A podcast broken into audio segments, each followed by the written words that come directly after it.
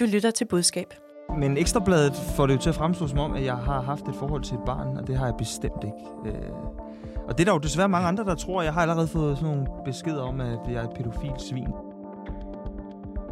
Frederik Vad har givet interview, hjulpet Ekstrabladet med kontakt til kilder og holdt sig fra at gå først på Facebook med sin version af historien. Men da den socialdemokratiske politiker så Ekstrabladets artikel, blev han rasende. Har han været for sød ved Ekstrabladet? Var det klogt at skride til modangreb? Fik han viklet sig ud af historien, så den ikke klæber til ham fremover?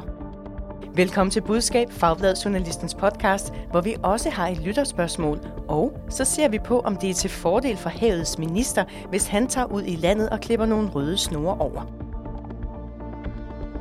Mit navn er Marie Nyhus, og jeg er som altid i selskab med to erfarne kommunikationsrådgivere. Det er dig, Tine Lund Bredlav, direktør i White Cloud og tidligere blandt andet særlig rådgiver for de radikale Smejne Hjelved. Velkommen til. Tak skal du have. Og så har vi dig med, Mads Byder, stifter af Help. Også velkommen til dig. Tak. Vi starter lige med at høre, hvor I helst eller nødest vil være rådgiver i den her uge. Mads, hvor vil du nødest være? Jeg vil nødest være Dennis Knudsens rådgiver i den her uge. Ja, altså øh, er det fordi retssagen kører nu, efter han gik amok øh, ved Molslinjen i sommer? Ja, der er to forhold. Der er det med, at når man røver ud i sådan noget, hvor man øh, forarver på en eller anden måde, og øh, så, så bliver det jo en pressesag. Og det var det i sommer. Øh, problemet er, at nu rører han ud i anden runde, og det er fordi, det er blevet en retssag. Øh, der kender man også fra andre forhold. Så får det ligesom dobbelt op på presse. Og hvis I, kære journalister, får en masse kliks, også her i anden omgang, så kan du være sikker på, at den her retssag, den også har både tredje og fjerde kapitel. Jeg siger lige, hvis der er nogle lytter, der ikke kender sagen. Altså, det er en sag om frisør Dennis Knudsen, der tilbage i juli måned ankom for sent i forhold til ankomsttidspunktet til færgeafgangene på Molslinjen. Han havde campingvogn bag på bilen og har også fortalt, at han havde tre sultne børn med. Øhm, ifølge anklageskriftet, så smadrede han to bomme ved færgelejet og tre computerskærme på kontoret og påkørte en færgemedarbejder tre gange ved lav hastighed. Øhm, og nu er der så en retssag om sagen. Øh, det fik en del medieomtale tilbage i sommer, og han gik ud og beklagede, men det er altså nu, hvor sagen er for retten. Jeg skal sige, at han erkender brud på færdselsloven og herværk øh, ved Molslinjen, men han nægter sig skyldig i grov vold. Øhm, men, men Mads, hvad tænker du? Øh, hvad er hans øh, bedste greb nu til at genopbygge sig selv? Jamen, i princippet skal den her sag jo overstås. Han skal ud af det. Øh, men, men det, er, det er også derfor, jeg siger nødest lige til den her. Der er mange andre sager i den her uge, men det er så svært at komme ud af noget, når du... Øh, jeg var der jo ikke den dag, men det, jeg har læst mig til, det virker så, at han føler sig hævet over andre. Hvorfor skulle han komme gennem bomben? Hvorfor skal han tage fat i færgepersonale osv.? Og, og det er jo lidt ligesom, når vi sidder med toppolitikere eller top øh, forretningsfolk. Det har kendt de sig det samme du får nogle fordele. Jeg er også sikker på, at Hennis Knudsen han har sprunget køen over og vippet midt af alt muligt andet i hans voksenliv. Men så en gang imellem, så, så, så øh, rammer du ligesom alle os andre, den helt normale færgebom, og så kan du altså ikke opføre dig anderledes. Hvis du gør det, så giver den trefoldigt igen, og det er det her, som det er et eksempel på. Tine, hvad så med dig? Hvor vil du nødest være rådgiver lige nu? Jamen, jeg vil nødest være rådgiver hos DSB. Øh, de har sådan en sag, efter der har været et øh, skænderi mellem to DSB-ansatte og så en øh, passager på Budinge station. Den har været omtalt blandt andet af TV2 og Ekstrabladet. Øh, hvad er det, der gør, at du nødig vil sidde med den sag? Jamen det er, at det er jo en personalesag, øh, og personalesager, der kan man notorisk bare ikke sige særlig meget som virksomhed. Og øh, DSB har jo afskedet to medarbejdere, der har været ansat i rigtig, rigtig mange år. Den video er optrinet, som florerer, af en ret voldsom video, og hvor man ser en kvinde, som har et øh, jeg vil sige, meget blomstrende sprog, gå i øh, dialog eller gå til angreb på de her to ansatte, som så bliver fyret efterfølgende. Øh, kvinden hun får tilsendt blomster, og nu er hun så blevet dømt i retten. Ja, nu er hun blevet dømt i retten. Nu er hun så blevet dømt i retten, ikke? Øh, så det virker som om DSB de går ud og siger, at vi har handlet på baggrund af den samlede øh, situation, ikke kun den video offentligheden har set, men også noget andet overvågning osv. Øh, samtidig kan offentligheden se en dame, der går helt amok, så det virker som om, de måske har reageret lidt hurtigt ud fra sådan et kunden har altid ret princip, hvilket selvfølgelig får bagslag i forhold til medarbejdergruppen, som nu også har holdt fakkeltog optog ude foran DSB's hovedkontor ude i Tostrup. Mm. Mm-hmm. Fyringskommunikation, det er et af de emner, som lyttere nogle gange skriver til mig om. Er det bare umuligt at slippe godt ud af i en situation med fyringskommunikation? Det er rigtig svært i hvert fald. Altså, jeg synes, Nils Niels Otto Fisker, deres kommunikationschef i DSB, han gør det rigtig fint. Altså, han siger det, han kan sige, og han siger ikke mere. Og jeg vil næsten skyde på, at han har sendt et skriftligt resultat, eller et skriftligt citat øh, til journalisterne, fordi ellers er det svært at være så utrolig snorlige, som han er i, i den her sag. Men det er svært at komme omkring fyringskommunikation, for det er kun den ene part, der kan udtale sig.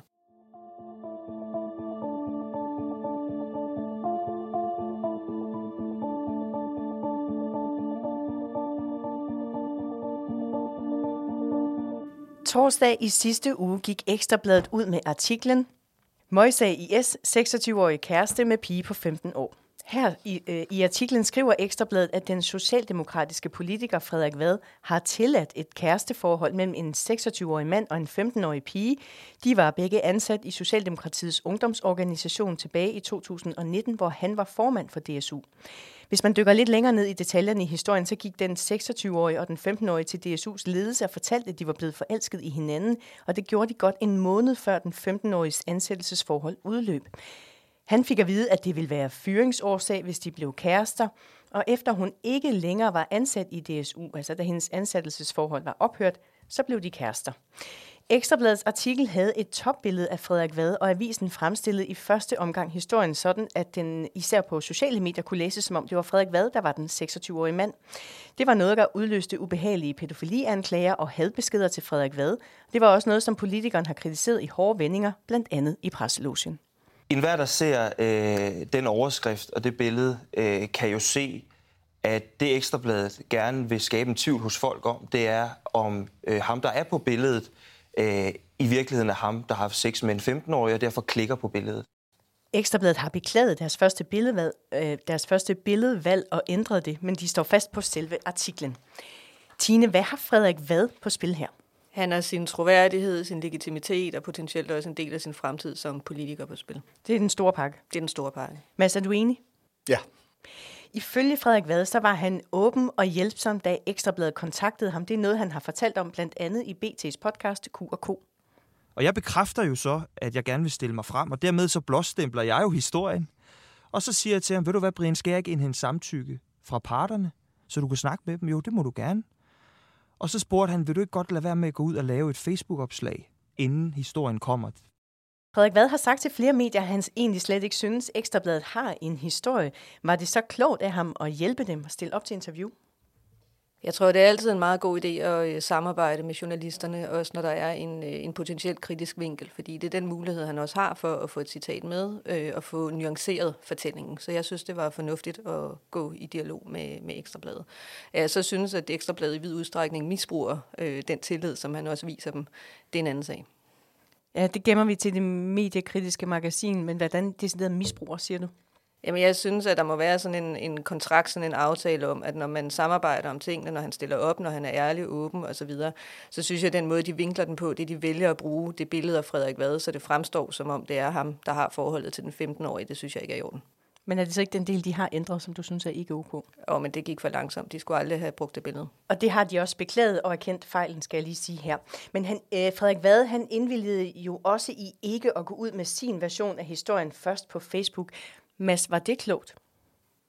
Nej, men altså det igen, når vi sidder her, det har jeg sagt til dig før, i bagspejlet skulle han have gjort det anderledes. Hvis jeg havde været hans rådgiver, og man kunne se hele det her forløb, så vi havde gjort det anderledes. Men, men det er et godt emne, for det er en klassiker, det, det er forhandling, kalder jeg det. Det er jo en forhandling. Altså, hvor meget servicerer du journalisten, mediet, og hvad forventer du så at få igen? Og jeg sidder med sådan nogle her kriser hver eneste uge, og det her, det er en klassiker. Der er tre udfaldsrum da Ekstrabladet ringer til ham, så præsenterer de jo casen, fortæller, hvad vi har, og vi kan se det der, og det er klart, at Frederik Vad, han retter sig lige i stolen på det tidspunkt, og tænker, okay, det er ikke en god sag det her, men øh, nu servicerer jeg Ekstrabladet, fordi så kommer jeg bedst ud af det. Det er helt normalt. Han, han, han føler jo ikke engang selv, at han er en del af den sag, hvad han jo ikke er rigtig er, så han har 100% troet på, jo mere service han giver til Ekstrabladet, med den artikel, de 100% skriver, jo bedre eller jo mindre fremstår han i den.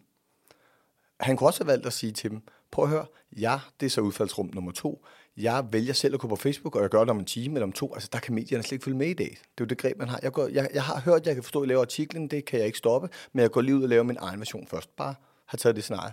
Og det tredje scenarie er, at han kunne have indvildet i aftalen, og så brudt den sådan en, en Christian Schulz der, og det vil jeg heller ikke have. Altså, og der refererer du til, at Christian Schulz har haft en sag med Se og Hør, hvor han havde indvildet i ikke at først at gå på Facebook, og så skrev han alligevel på Facebook, inden Se og Hør sig ja, Så bryder man jo aftalen med medier, og det skal man mm. aldrig gøre.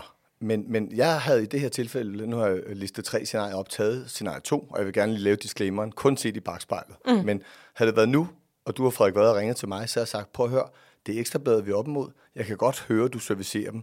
Tror du på dem? Tror du på, at du slet ikke bliver en del af den her historie? Skulle vi ikke hellere, for en sikkerheds skyld, lave din egen historie på de sociale medier først? Og det greb, det er jo noget, der kommer det sidste årti. I, det bliver brugt i vid udstrækning også af politikere, øh, topchefer og mange andre. Og lige her, fordi jeg, jeg så, hvad der skete, nu kan jeg se det her efterfølgende, så skulle Frederik Vade have gået ud og fortalt sin egen historie.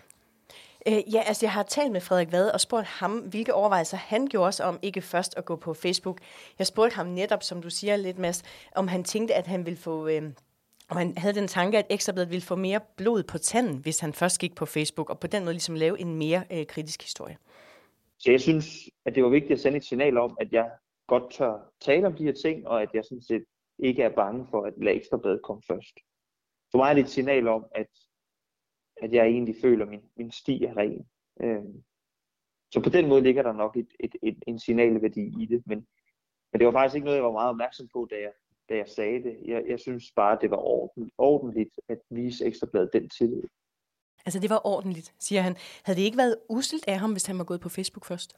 Ikke hvis han havde sagt det. Hvis han havde sagt, jeg forstår jer, men jeg går ud selv først. Men de har lavet et arbejde med at lave en historie. Er det ikke lidt uselt, hvis man først går på Facebook? Nej, du bliver jo ringet op, og så øh, hører du historien og detaljerne, hvad de nu har fortalt om, så, og, så, og så siger du åben og ærligt til dem. Ligesom Ekstrabladet siger ting til dig, så siger du, prøv at høre, jeg forstår, at I kommer til at bringe jeres historie, men jeg skriver den selv. Men jeg forstår udmærket, hvad han siger der. Altså, det er jo sådan nogle ting, vi sidder med i dagligdagen, fordi man føler jo, at altså, du opbygger en tillid. Jo mere jeg kan give her, jo rigtigere kommer artiklen til at fremstå. Så han har bare øh, troet for meget på, har for stor tillid til Ekstrabladet, og de har, som du også sagde før, misbrugt den. Det synes jeg også. Altså, de, hvad, hvad, hvad er det, du mener med, at de har misbrugt hans tillid? Jamen, han har jo både givet telefonnummer og navne, og virkelig prøvet at være servicerende, og, og ud fra det øh, perspektiv, han lige selv fortalte om her. Og så kommer de ud med en artikel jo med det billede og den overskrift, der, der, der direkte så, altså gør det, ham til centrum i historien. Så det er igen billedvalget, hvor du synes, at... at ja, ja, men han bliver i centrum i den her historie med det, med det billedvalg og øh, på en rigtig, rigtig skidt historie på øh, starten af hans karriere, som I, I sagde begge to før, mega meget på spil. Og så skal jeg bare lige gentage, at det har øh, Ekstrabladet øh, beklædet. Nå, men da Ekstrabladets artikel så var ude, der tog Frederik Vad til gengæld revanche på sociale medier. Det synes jeg godt, vi kan sige. Han skrev sin version af historien på Facebook i et øh, langt opslag, hvor han starter med at skrive, det her burde jeg egentlig ikke bruge tid på at skrive om.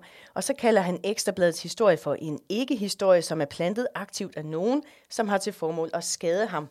Det opslag linker han også til fra X med en tekst om, at han har været alt for sød ved Ekstrabladet. Derefter reposter han øh, også andre posts om sagen, og han deler også nogle af de pædofilianklager og ubehagelige kommentarer, som han modtager efter artiklen. Mads, sammen med den kritik af Ekstrabladet, som han øh, giver i publicistiske medier, hvad får han ud af at være så proaktiv? Han prøver jo at øh, lukke historien. Han prøver at komme ud af det her, som 90 procent af læserne har set, altså sat en, en, en, en relation mellem hans billede og den her meget kedelige overskrift. Det prøver han at få stoppet. Lykkes han med det?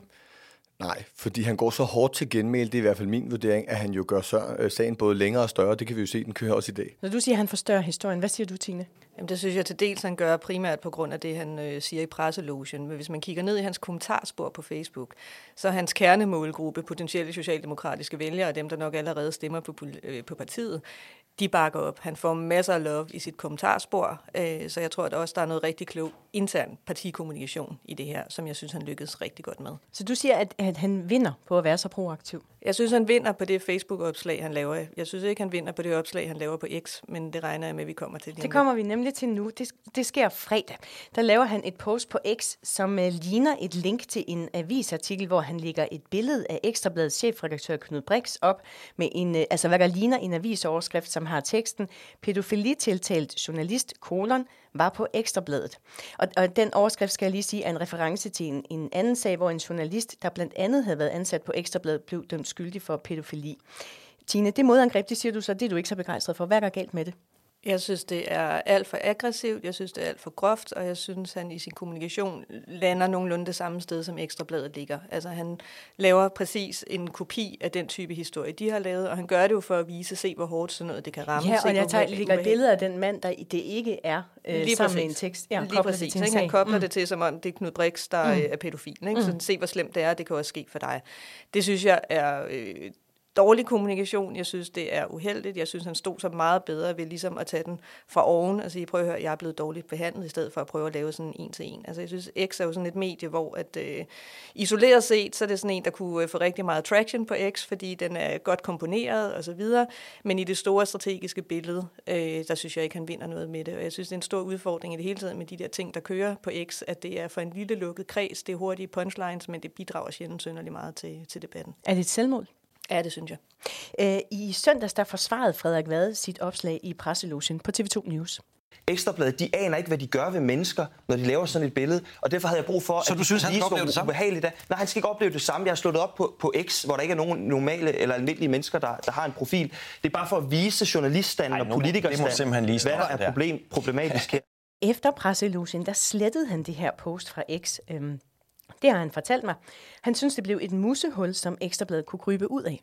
Jeg synes, det afsporede diskussionen. Det blev en, en livline til Ekstrabladet, som jeg ikke øh, havde noget ønske om at give dem. Og så synes jeg jo så omvendt også, at, at, øh, at det var åndssvagt af mig at gøre det i første omgang. Men jeg er også bare et menneske, vil jeg bare sige. Altså, jeg, jeg, jeg reagerede ikke øh, som en maskine i den situation. Altså, det, er sådan, det, det, det er ikke en undskyldning, det er bare en forklaring. Hmm. Altså, øh, vi er jo ikke lavet af sten. Men omvendt så afviser han, at han vil give Ekstrabladet en undskyldning. Der er øh, 100.000 vis af mennesker, der klikker forbi Ekstrabladet hver dag. Jeg vil simpelthen ikke undskylde for, at jeg laver øh, i et li- lille lukket politisk øh, øh, Twitter-miljø, at jeg laver et, kommer med et følelsesmæssigt udbrud, som er øh, åndssvagt. Øh, fordi at mit fjes har været ude på en af landets største hjemmesider. Øh, altså det, det gider jeg simpelthen ikke at, at undskylde. Det må jeg sige. Så jeg har ikke noget, jeg har ikke noget undskyld for. Jeg kommer ikke til at gøre det igen, og jeg synes, det var åndssvagt af mig. Jeg har ikke tænkt mig at give ekstrabladet eller Knud Brix en undskyldning. Det må jeg indrømme. Det har jeg ikke. Mads, har han ret i, at hans post på X øh, afsporede diskussionen? Ja, delvist, og det var dårlig kommunikation, men det er vi tre jo også enige om her i studiet. Altså det, det, det synes jeg egentlig ikke er, er det mest interessante, fordi øh, det er klart, det var et tilmål, som der også blev sagt. Men jeg synes jo bare, det er et godt eksempel, hvis vi snakker kommunikation, og det gør vi jo i dag, på, at øh, han er heller ikke voldsomt erfaren. Han har måske heller ikke haft en rådgiver ved sin side, som også forklarer, at jeg er bare et menneske, jeg reagerer. Og du startede med at spørge, hvad er der på spil her? Der er ekstremt meget på spil, som Tine siger. Og det her, det er et eksempel på, han at han er lige trådt ind i Folketinget, var ved at sige, altså, den her, det kan save grenen over i princippet. Og han, han reagerer jo voldsomt, og i min verden alt for voldsomt. Havde vi siddet og kunne snakke om det, så sige, selvfølgelig skal du gå til genmæle, selvfølgelig skal du forklare, hvor du er, og hvordan du blev behandlet. Og den der med, at han har behandlet dem for godt, Ekstrabladet, det er en god one-liner, fordi den kan man forklare. Der ligger en masse substans i den, den kunne vi have siddet og diskuteret en halv time. Men han blev jo ramt i sin følelsesvold, og så smider han ja, alle de her bødler op og prøver at lave lidt det samme som dem. Og, og det er det, der er problemet. Det, han ender med, øhm, hvad skal man sige, at, at bygge en større sag, end det faktisk er. Jamen, det er jeg meget enig med Mads i, og som Masse Mads også var inde på tidligere, så er det jo nogle af de situationer, man ofte står i som rådgiver. Øhm, fordi man sidder tit med, med mennesker, som er blevet ramt på deres personlighed, på deres forretning, på deres livsgrundlag. Øhm, og der har man brug for at få noget afløb. Øh, og sådan et lille greb, jeg nogle gange bruger, ikke over for alle, for det er ikke alle, der synes, det er en, en god idé, men det er simpelthen at sige, prøv lige at sætte dig ned og skriv et brev til Sara Monopolet om det, du er utilfreds med. Fordi nogle gange, når man lige får vendt hovedet og får det ned på skrift, så kan man godt se, at det er faktisk ikke noget, der skal ud i offentligheden. Det er noget, man skal bearbejde et andet sted. Mm. Altså, man er som en, en groggy bokser. Du, du kan simpelthen En ikke se... Jamen, det er det bedste Ja, ja, det billede, for du kan simpelthen ikke se klart. Og det er jo fordi, det er på din egen karriere, eller din person, eller noget, du synes, der er uretfærdigt. Og der, du skal have rigtig meget koldt vand i hovedet, og sidde ned og... Øh, øh, Ha' et klap- par klap på kinderne. Øh, klap på kinderne og håndklæde ved foran. Du skal have, der skal virkelig noget til, før du igen kan se klart og sige, hvad gør vi? Men jeg skal lige høre til sidst, inden vi skal videre. Det her er en sag, er I enige om, hvor han har rigtig, rigtig meget på spil. Klæber historien til ham nu? Jeg tror ikke, historien kommer til at klæbe til ham på den lange bane, for jeg tror muligvis Ekstrabladet, de vil samle den op igen næste gang, de skriver et portræt eller en historie om Frederik Vad, men jeg tror, de lidt mere seriøse øh, medier, de vil De ikke, andre medier. de andre medier, de vil, ikke, de vil ikke tage den med på samme måde, fordi de kan godt se, at det faktisk ikke er en sag, der handler om Frederik Vad. Det er ikke ham, der har haft et forhold til en 15-årig. Essensen af sagen kommer ikke til at klippe til ham, men når du spørger, den her sidste uge klipper den til ham, så tror jeg faktisk, den vil sidde der et stykke tid, og det er jo delvis på grund af hans egen modreaktion.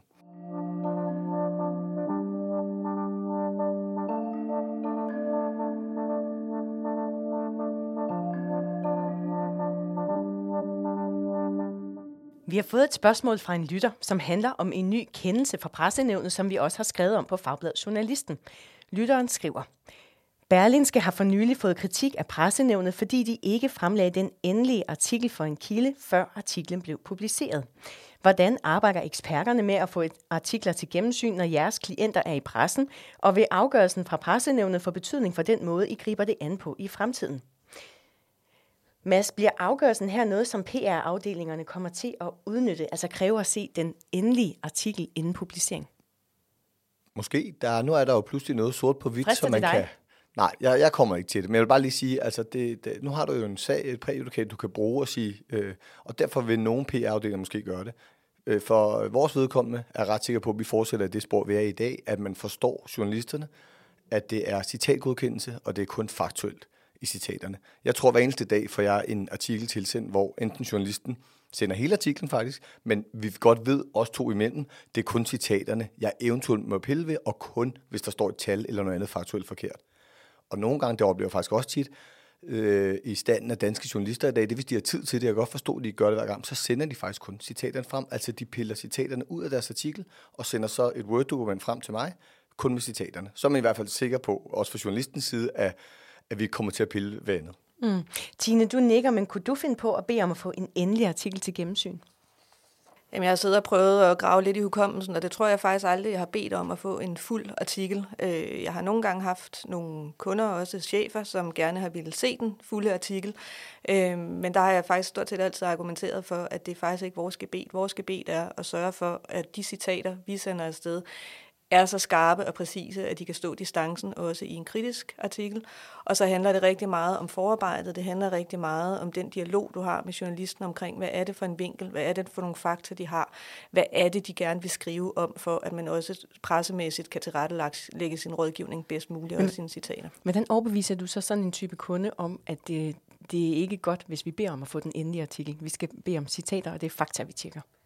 Jamen, det handler jo rigtig meget om, at hvis man går journalisterne for meget på klingen, jamen så bliver de også bare endnu mere kritiske, fordi så bliver de endnu mere overbevist om, at man går og skjuler et eller andet. Og de har jo også en stor integritet, rigtig mange af dem i hvert fald, omkring deres arbejde, så de synes jo også, de laver et godt stykke arbejde. De synes, de har styr på deres fakta. Så hvis man kan nå derhen, hvor at man ligesom har en diskussion om, hvad er rigtigt og forkert her, så man får tonet artiklen den vej, så tror jeg, at man kommer meget længere, end hvis man skal sidde og øh, pille nitty-gritty i sprog og ord, fordi nogle gange kan det jo også godt være en strid om øh, et enkelt ord. Tak til lytteren for spørgsmålet. Du kan også skrive, hvis du har et spørgsmål til eksperterne, eller måske et dilemma fra dit kommunikationsjob. Skriv til budskab journalisten.dk.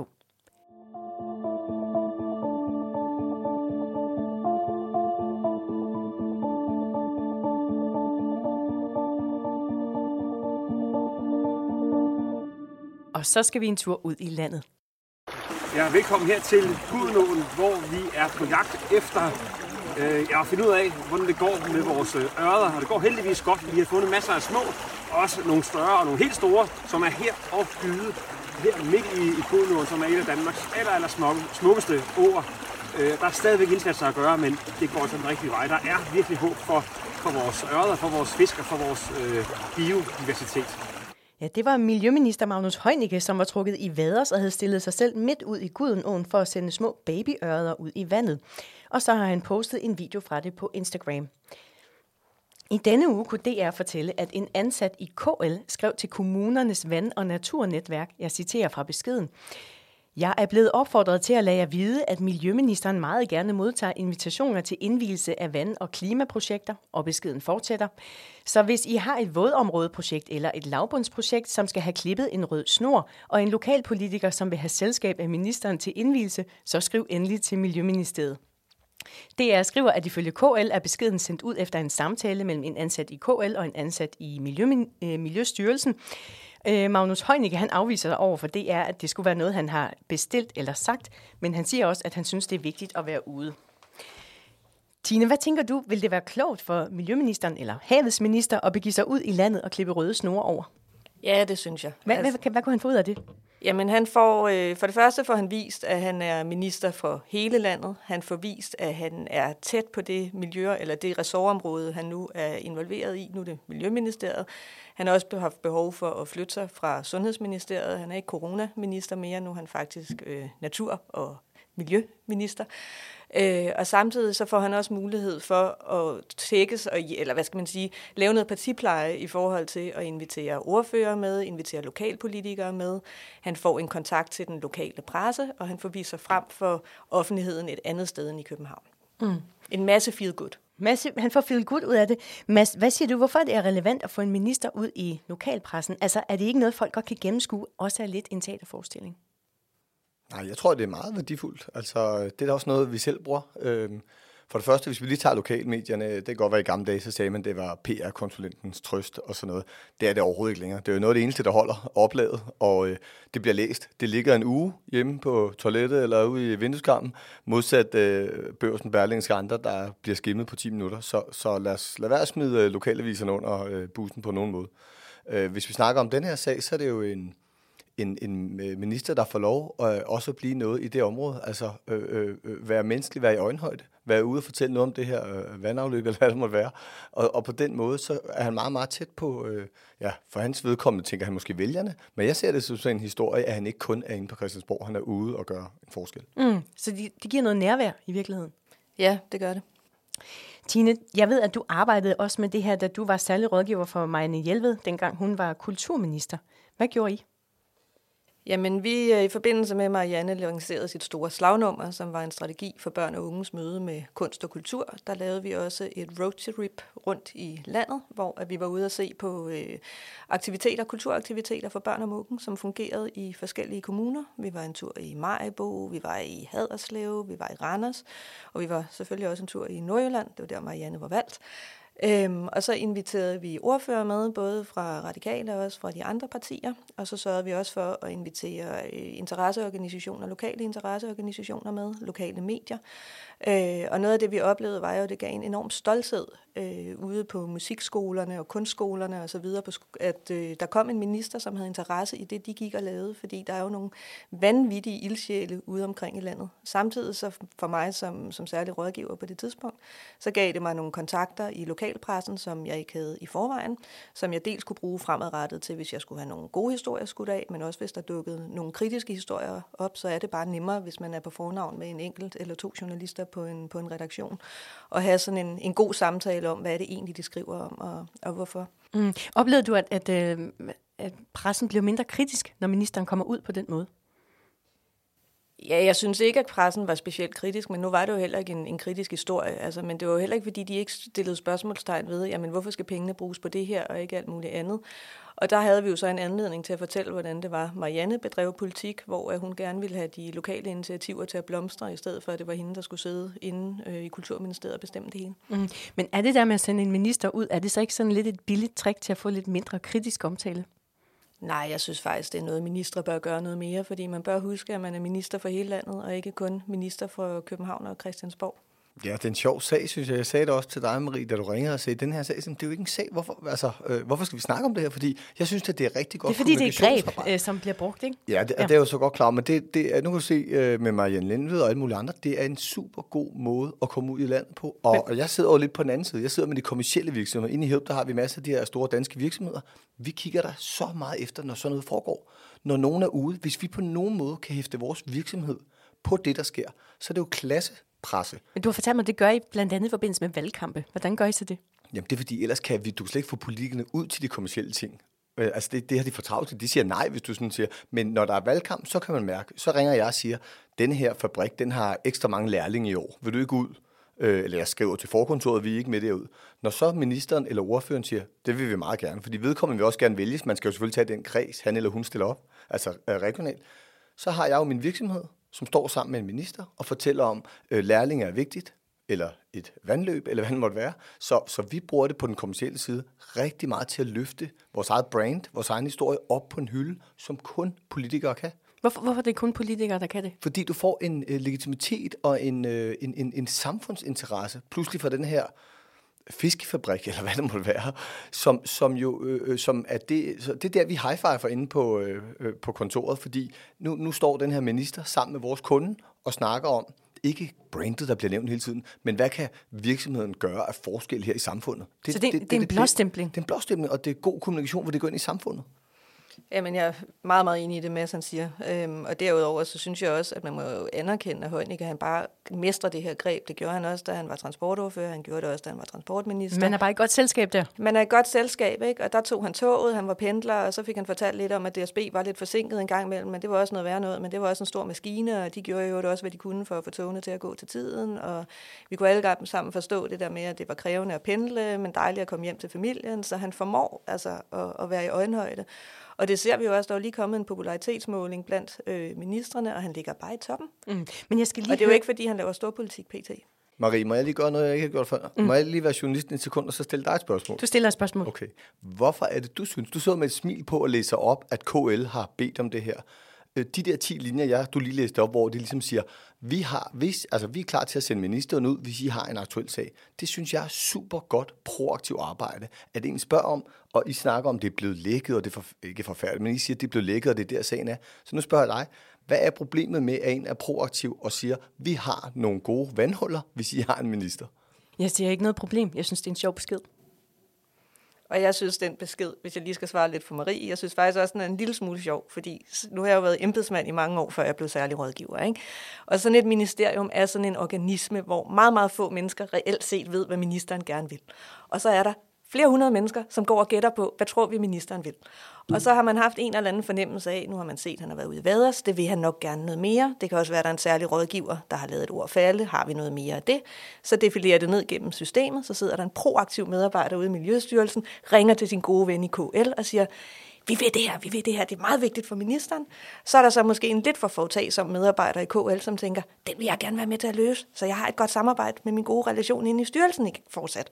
Og så ryger den ud, og så er det, det bliver sådan en offentlig sag, i stedet for noget, man går og laver i ministerierne. Men, men jeg vil gerne day. sige ud i æderen, at øh, jeg elsker proaktivitet, og øh, her, øh, jeg synes vedkommende, der har skrevet, vi har nogle vandhuller klar, hvis der er nogen, der ved, fordi de kan se den gode historie, det har gjort et godt stykke arbejde. Men vi skal lige nå her til sidste runde, fordi jeg kan huske beskrivelser af, hvordan øh, Anders Fogh arbejdede øh, strategisk med at bruge lokalpresse i valgkampe, og det var tilbage i nullerne. Altså det er jo over 20 år siden nu. Øhm, hvad, hvad er jeres vurdering? Det her rejse ud i landet greb, er det noget, der tager til? Jeg, jeg tror ikke, det tager mere til end det. Øh, for min verden er det noget, øh, også med de kommersielle virksomheder, jeg har brugt, også i 20 år. Så øh, jeg, det, jeg tror, det er samme sted, øh, og måske der bare også med sådan en udsendelse, som du laver i dag, flere, der får øjnene op af, at det lokale, det kan altså noget, og det er ikke bare kommunikationsrådgiverens trøst. Jamen, jeg tror også, det er et greb, der bliver brugt. Jeg tror, den helt store udfordring omkring toppolitikerne er deres kalender. Altså, de har simpelthen så dårlig tid til de her ture. Øh, det var svært dengang i 14, da vi gjorde det med Marianne. De har ikke fået mindre at lave nu. Øh, så jeg tror, det er meget en tidsudfordring også, at man ikke kommer mere ud. Ja, og jeg vil bare lige tale igen for de kommercielle virksomheder. Det er jo en topdirektør. Hun, øh, hun siger også, at hun ikke har tid til at tage det der roadtrip. Men det skal hun. Fordi der er altså sådan øh, fem lokale omtaler af din kernesag kontra en i Berlinske. Der, der er vægtskålen altså øh, på det første. Altså, det burde måske faktisk fylde endnu mere. Tjek. Tine Lund Bredlav og Mads Byder, tak for at være med i budskab i dag. God jul. God jul. Ja, det var vores sidste udsendelse inden jul, så god jul. Du lyttede til Budskab, Fagbladet Journalistens podcast om kommunikation. Mit navn er Marie Nyhus, og jeg er redaktør og vært på Budskab. Rakkerpak Productions står for lyd og teknik. Tak til Karen Marie Bumholdt Ries for at styre knapperne i studiet i dag. Du hørte et klip fra TV2 News, BT's podcast Q&K og Magnus Heunicke's Instagram-konto. Julen er over os lige om lidt, som vi lige sagde, men budskab udkommer igen torsdag den 28. december med en nytårskavalkade, hvor du kan høre eksperternes bud på, hvad som var den vildeste kommunikation i 2023. Så lyt endelig med der. Husk, du altid kan skrive, hvis du har input eller idéer. Skriv til budskab Hvis du kan lide at lytte til budskab, så giv meget gerne podcasten en anbefaling eller fortæl om den til en ven. Tak fordi du lyttede med.